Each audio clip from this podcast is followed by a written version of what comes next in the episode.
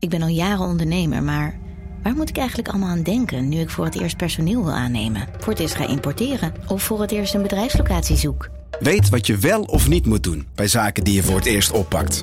Check kvk.nl voor praktische stappenplannen. KVK, hou vast voor ondernemers. Al 125 jaar kwaliteit voor jou thuis met Miele. Dat vieren we met jou. Ontvang nu tijdelijk een cashback tot 125 euro op veel Miele-apparatuur. Geniet van de kwaliteit van Miele. Voor perfect verzorgd wasgoed en kleding die veel langer mooi blijft. Voor een stralend schone vaat, even perfect als jouw diners. En een stofvrij thuis waarin echt hygiënisch schoon de standaard is. Check miele.nl voor alle feestelijke aanbiedingen. Vanaf de redactie van NRC het verhaal van vandaag. Mijn naam is Thomas Ruip.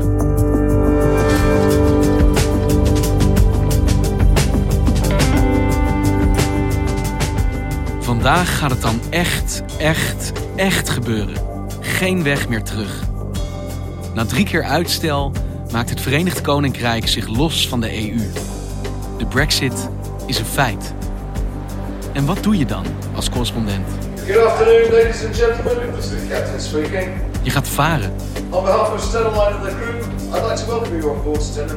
Melle Garschagen ging aan boord van de Stena Line tussen Hoek van Holland en Harwich.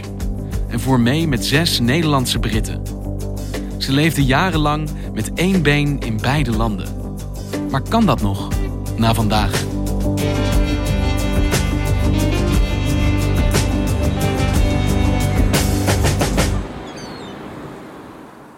Hey Melle, ik kan het eigenlijk bijna niet eens geloven. We hebben elkaar zo vaak gesproken inmiddels. En nu gaat het dan toch echt gebeuren, eh, de Brexit.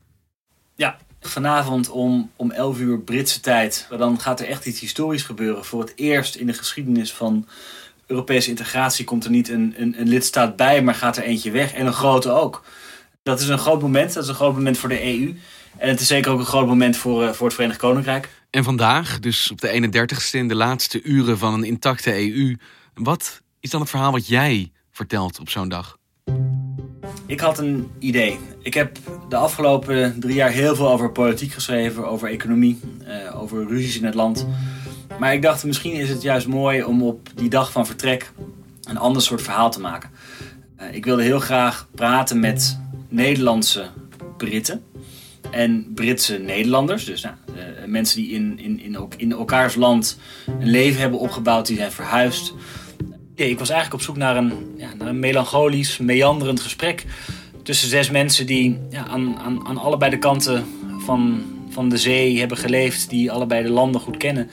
En ik was vooral benieuwd naar, naar hun ervaringen en naar hun persoonlijke blik. Uh, naar het, het, het, kleine verhaal in de grote nieuwsontwikkeling.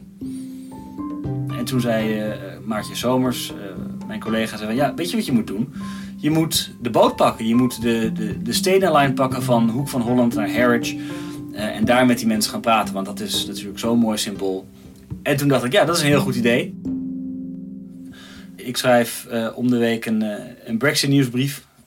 En daar heb ik eens een keer een oproep in geplaatst dat, dat ik dit project van plan was. En ik kreeg meteen echt tientallen reacties. En daar heb ik, heb ik zes mensen uitgekozen. En met hen ben ik de, de veerboot opgegaan. Nou, je, je, begint in, in, in de vertrekhal en dat lijkt eigenlijk net op een vliegveld. Hallo, goedemiddag. Dank u wel. Je moet uh, je paspoort laten zien. Uh, je krijgt een ticket. Kijk eens. Wel. fijne reis. Bootvaart nog steeds om kwart over twee? Ja hoor. Ja, mooi. Dankjewel. En dan word je langzaam een soort lange loopbrug omhoog geleid uh, via, via roltrappen. En uiteindelijk kom je bovenaan uit en dan maak je een draai naar rechts en dan loop je zo het schip op. Hallo. Hallo. Sorry? Daar staat uh, een uh, goedlachse Britse meneer die, uh, die je welkom heet. You want to put it in our baggage room? Yes, Yeah, please. sure. This way.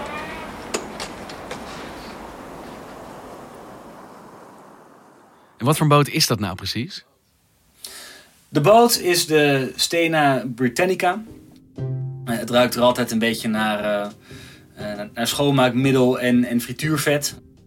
Je kan eh, naar de duty free om goedkoop eh, drank en parfum te kopen. Je kan gokken in wat ze noemen het casino, een paar van die, eh, eh, van die spelautomaten.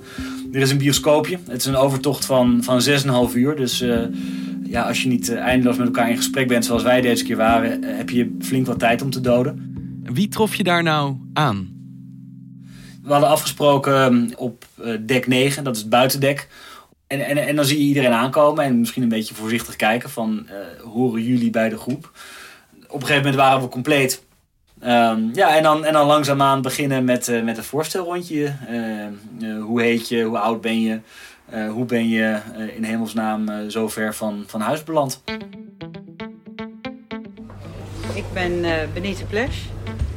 Ik ben 71 jaar oud. Ik ben Natasja Poorten. Ehm, ik ben 46. mijn naam is Remmert, Remmert Keizer. Ik ben 32 jaar oud.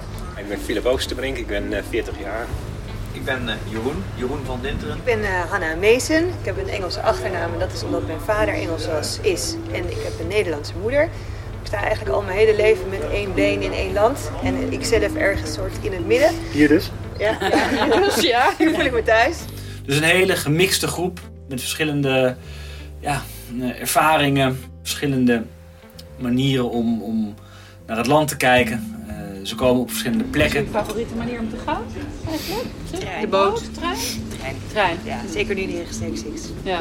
Ik vind de boot ook vanwege de nostalgie. Ik heb zo'n hele goede herinnering dat ik met mijn hond... Dan keek hij me zo aan van nou hebben we dat weer. Hmm. Nou, had ik hem even uitgelaten in de duinen. En dan, ja, geweldig. Um, en dat was wel een mooi moment toen we het hadden over, over het belang van... Uh, en het, de symbolische werking van, van de veerboot. En, Natasja uh, zei, ja, uh, deze boot betekent heel veel voor mij. Want ik heb hier vol trots gestaan. Ik heb hier met veel plezier gestaan, met een grote glimlach. Omdat ik weer ja, naar de overkant ging om een, een, nieuwe fase van mijn leven aan te vangen. Maar ik heb hier ook ja, met, met tranen in de ogen gestaan. Omdat ik moest vertrekken van een, een ziek familielid. Ik heb het vooral met het vloer, de vloerbedekking. Want in de meeste Engelse vliegvelden heb je zelfs vloerbedekking. Ja, ja. Dus dan loop je erin en denk je, oh ja, dan ben ik weer dingen. Vloerbedekking. Ja. Leuk. In de badkamer, dat is Engels. Dat is Ja, ja, ja, ja. Echt erg, hè? Maar ook de Britse vliegvelden, inderdaad. Ja, Britse vliegvelden. En welke redenen hoorde jij waarom zij burgers zijn geworden die in beide landen hun wortels hebben gevestigd? De meest voorkomende reden was, uh, was liefde. Uh, zoals uh, Benita zei. Ik... Ook ik ben voor de liefde gekomen. De liefde was van relatief korte duur. Maar waar ik echt verliefd op was, was Nederland. Nederland is mijn land. Dus op het moment dat ze besluiten te verkassen, zoeken ze iets wat ze naar hun mening niet in het andere land vinden. Zoals Natasja zei, ze hadden, zij had met haar man net hun hotelletje verkocht in, in Duitsland. Uh, en zij is uh, in de 40 en haar man is, is 50. En zij zeiden van ja, in Nederland, als je gaat solliciteren op mijn leeftijd uh, in de horeca en, en, en ook in Europa, dan, ja, dan word je niet eens uitgenodigd. Maar in Engeland maakt het niet uit. Als je, als je 73 bent en je kan aantonen dat je een ontzettend goede kok of ober bent, ja, dan, dan, dan ben je welkom. Dus zij zocht op dat moment juist die mogelijkheid. En, en, en daarom zijn ze verhuisd. En soms gaat het ook over een, een mooi aanbod.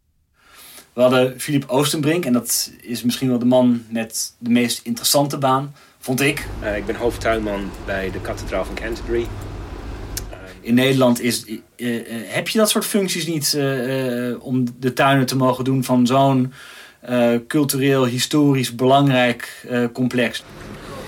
Ja, ik heb zo het idee, dat, nou, dat weet ik wel zeker, dat de baan die ik nu heb en die ja, carrière die ik nu heb gehad, dat had ik in Nederland niet kunnen doen. Uh, het enige vergelijkbaar is denk ik Loo misschien, ja. daar hoofdtuinman. Ja. Maar uh, uh, het tuinieren in Engeland is zo'n ander zo andere ja. schaal. Dus het is ook gewoon een kans en, en een avontuur op dat moment.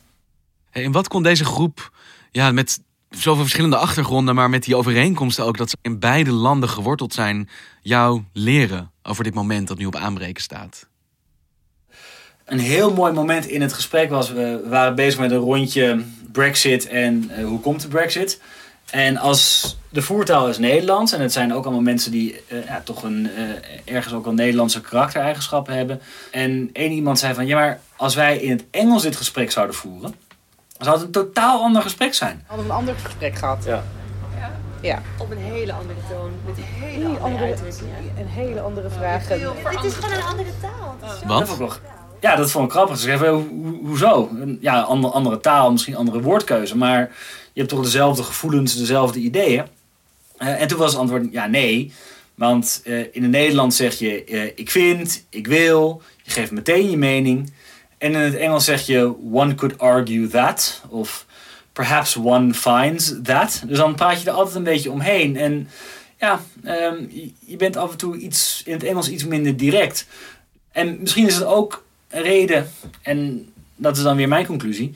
eh, als de Britten gewend zijn om, om niet problemen te negeren, maar er toch wat een beetje omheen te praten. eh, als je dat decennia lang doet en, en, en, en zo dat, dat, dat, dat borrelende ongenoegen eh, laat voortbestaan, dan krijg je op een moment een, een explosie. En misschien is dat wel wat het Brexit-referendum was. Want vandaag gaat het gebeuren. En deze zes mensen zijn nou typisch voorbeelden van mensen die ja, gevormd zijn door hun ervaringen in die twee landen. En wat betekent dit moment, deze Brexit, nou voor hen? En voor ervaringen zoals zij die hebben? Gaan die zo verdwijnen? Heel concreet betekent het dat eh, een paar van, van mijn passagiers, want zo, zo ben ik ze gaan noemen, van mijn passagiers die gaan eh, vanavond eh, met, met andere lotgenoten ja, een paar flessen drank eh, opentrekken.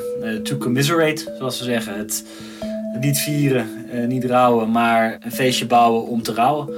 Want het, ja, het, het komt aan. Het, het, de Europese Unie is natuurlijk een, een, groot en omvangrijk en log en misschien afstandelijk apparaat. Maar het, het is ook de, de basis geweest waarop zij hun, eh, hun bestaan hebben kunnen opbouwen. En de een voelt dat meer dan de ander. Bijvoorbeeld eh, eh, eh, Philip de Hovenier zei van ja, mij maakt het allemaal niet zoveel uit. Ik, ja, ik was er zelf niet voor. Ik, ik, het is allemaal niet zo nodig. Maar eh, mijn, mijn leven raakt het niet. Eh, ik, kan, ik kan lekker in Engeland blijven. Ik kan mijn werk blijven doen.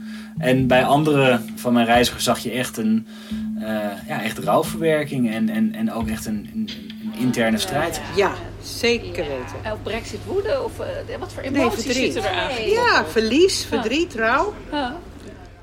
Je hoort verhalen over, over, over familieruzies. En dat, dat, dat is natuurlijk ontzettend pijnlijk. Dat dat zo hard aankomt dat dat, dat dat families verdeelt. Dat mensen op minder goede voet zijn met, ja, met familieleden waar ze eigenlijk heel veel van houden. Omdat er een politiek besluit is genomen. Dat, dat, dat vind ik heel heftig om te zien. Want met, met één been in het ene land en één in het andere land staan is makkelijk als die landen dicht bij elkaar liggen. Maar als die uit elkaar drijven, ja, dan kom je op een gegeven moment eigenlijk in een spagaat terecht. Is dat iets waar zij bang voor zijn? Wat dat betekent voor hen? Ja, zeker. Daar, daar zijn ze bang voor. En ze zijn niet bang dat ze ehm, op hele korte termijn hun leven moeten, moeten omgooien. Maar ze zijn wel bang voor, voor de secundaire eh, eh, effecten. Een heel concreet voorbeeld daarvan is... ehm, hoe zijn veel Britten aan een man of een vrouw uit de Europese Unie gekomen? Omdat ze tijdens hun studie eh, op uitwisseling waren via het Erasmus-programma. Nou ja, het Erasmus-programma is net een van die onderdelen die ter discussie staat. Als de Britten eh, besluiten om niet verder te gaan met eh, Erasmus, nou, misschien dat er eh, dan minder Britse studenten op uitwisseling gaan naar universiteiten in Nederland, Portugal, Frankrijk. En dus ook daar niet aan de man of vrouw komen. Ehm, en dus minder ja, noodzaak hebben om, om, om met één been in beide landen te gaan staan. En, en, en, en zo, zo gaat verwijdering niet alleen via een datum, eh, 31 januari 2020, maar gaat het ook ja, sluipender gewijs. En je brengt zes uur door met een groep onbekenden ja, het water tussen Nederland en het Verenigd Koninkrijk. Wat heeft jou nou het meest geraakt in deze gesprekken? Wat mij erg heeft geraakt is, is, is hoe liefdevol ze over allebei de landen konden praten. Dat ze het leuk vinden uh, om, om precies zo met, met één been in twee landen te staan. Dat het eh, soms moeilijk is, omdat je ver weg zit van familie en, en, en, en vrienden. Maar dat het, dat het uiteindelijk allemaal een verrijking vinden van, van het leven. Dat ze, dat ze trots zijn op, op wie ze zijn. Eh, en dat het allemaal kan. Dat, ja, dat, dat vind ik wel heel mooi. Een van de, de redenen waarom ik dit project wilde doen is... Uh, ik kwam een keer een, een, een quote tegen van, van Jean Monnet... die een van de grondleggers was van, van de Europese Unie. Europese integratie heeft niet als doel om, om staten te verenigen... maar om een unie te creëren van volkeren. Wat betekent het dan als, als je een brexit hebt, als, als één land uittreedt...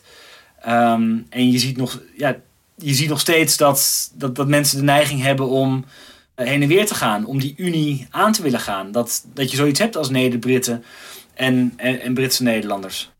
De enige manier waarop we dit kunnen meten is om het de komende jaren uh, in, in, in de gaten te houden.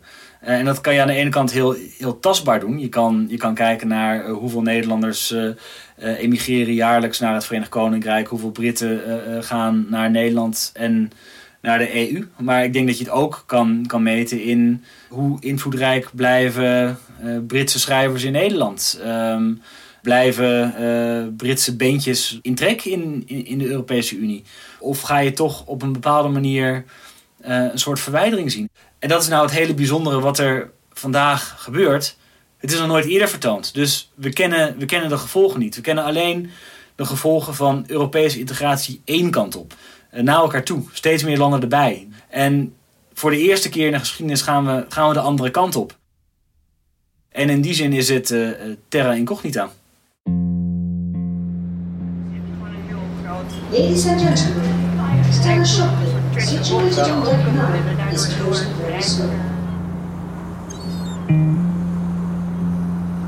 En op een gegeven moment moet Engeland in zicht zijn gekomen, denk ik, terwijl jullie aan het praten waren. Ja, de, de zon was onder, maar de, de lichtjes van Harwich uh, kwamen, uh, kwamen in zicht. En nee, de boot gaat dan draaien en, en manoeuvreren om, uh, om af te meren. En dat is, altijd, ja, dat is ook een gek moment, want we hebben 6,5 uur met, met elkaar zitten praten. En dan opeens is het afgelopen. Met wat voor gevoel liep jij de boot af? Wat bij mij is blijven hangen is dat... Je hebt natuurlijk de, de grote golven van, van de geschiedenis.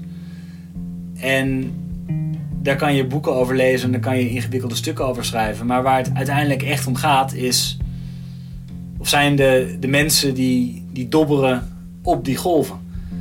En deze zes zijn daar, zijn daar een voorbeeld van.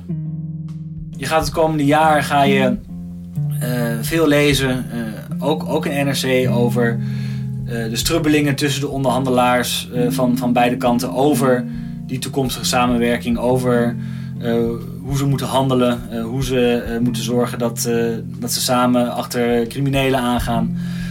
En ik denk misschien dat, dat, dat die onderhandelaars die de komende maanden gaan ruzien, dat die af en toe misschien ook eens de stenen lijn moeten pakken. En misschien ook eens met deze mensen in gesprek moeten gaan om, om te zorgen dat, ja, hoe pijnlijk de afgelopen jaren ook zijn geweest en hoe, hoe, hoe verdrietig het misschien is dat het Britse lidmaatschap van de Europese Unie niet geworden is wat het moest zijn. Maar dat uiteindelijk het voor iedereen het beste is als de samenwerking hecht blijft, zodat de, de banden tussen de volkeren, en dan heb je weer de woorden van Jean Monnet, uh, uh, zo, zo nauw mogelijk blijven.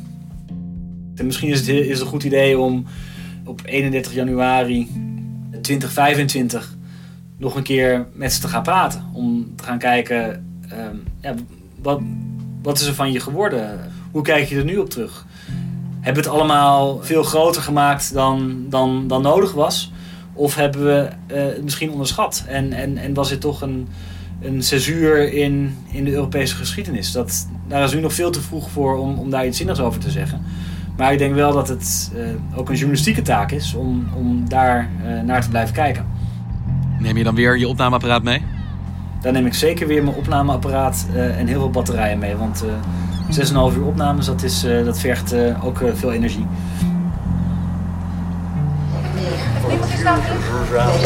Voor een keuze voor Nederland. En mensen voortzetting van de reis. Dankjewel, Melle. U spoedig weer aan boord van de Stena Britannica te mogen begroeten. Volgens mij is dat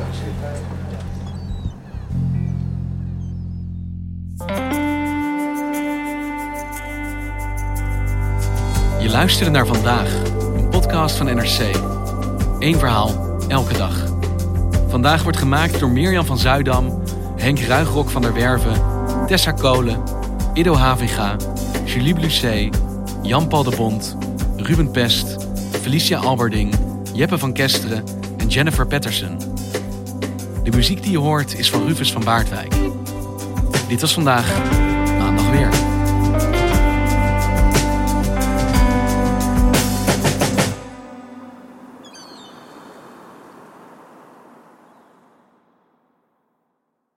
Technologie lijkt tegenwoordig het antwoord op iedere uitdaging. Bij PwC zien we dit anders. Als we de potentie van technologie willen benutten, kunnen we niet zonder een menselijk perspectief. Human-led, tech-powered noemen we dat. Ga naar pwc.nl.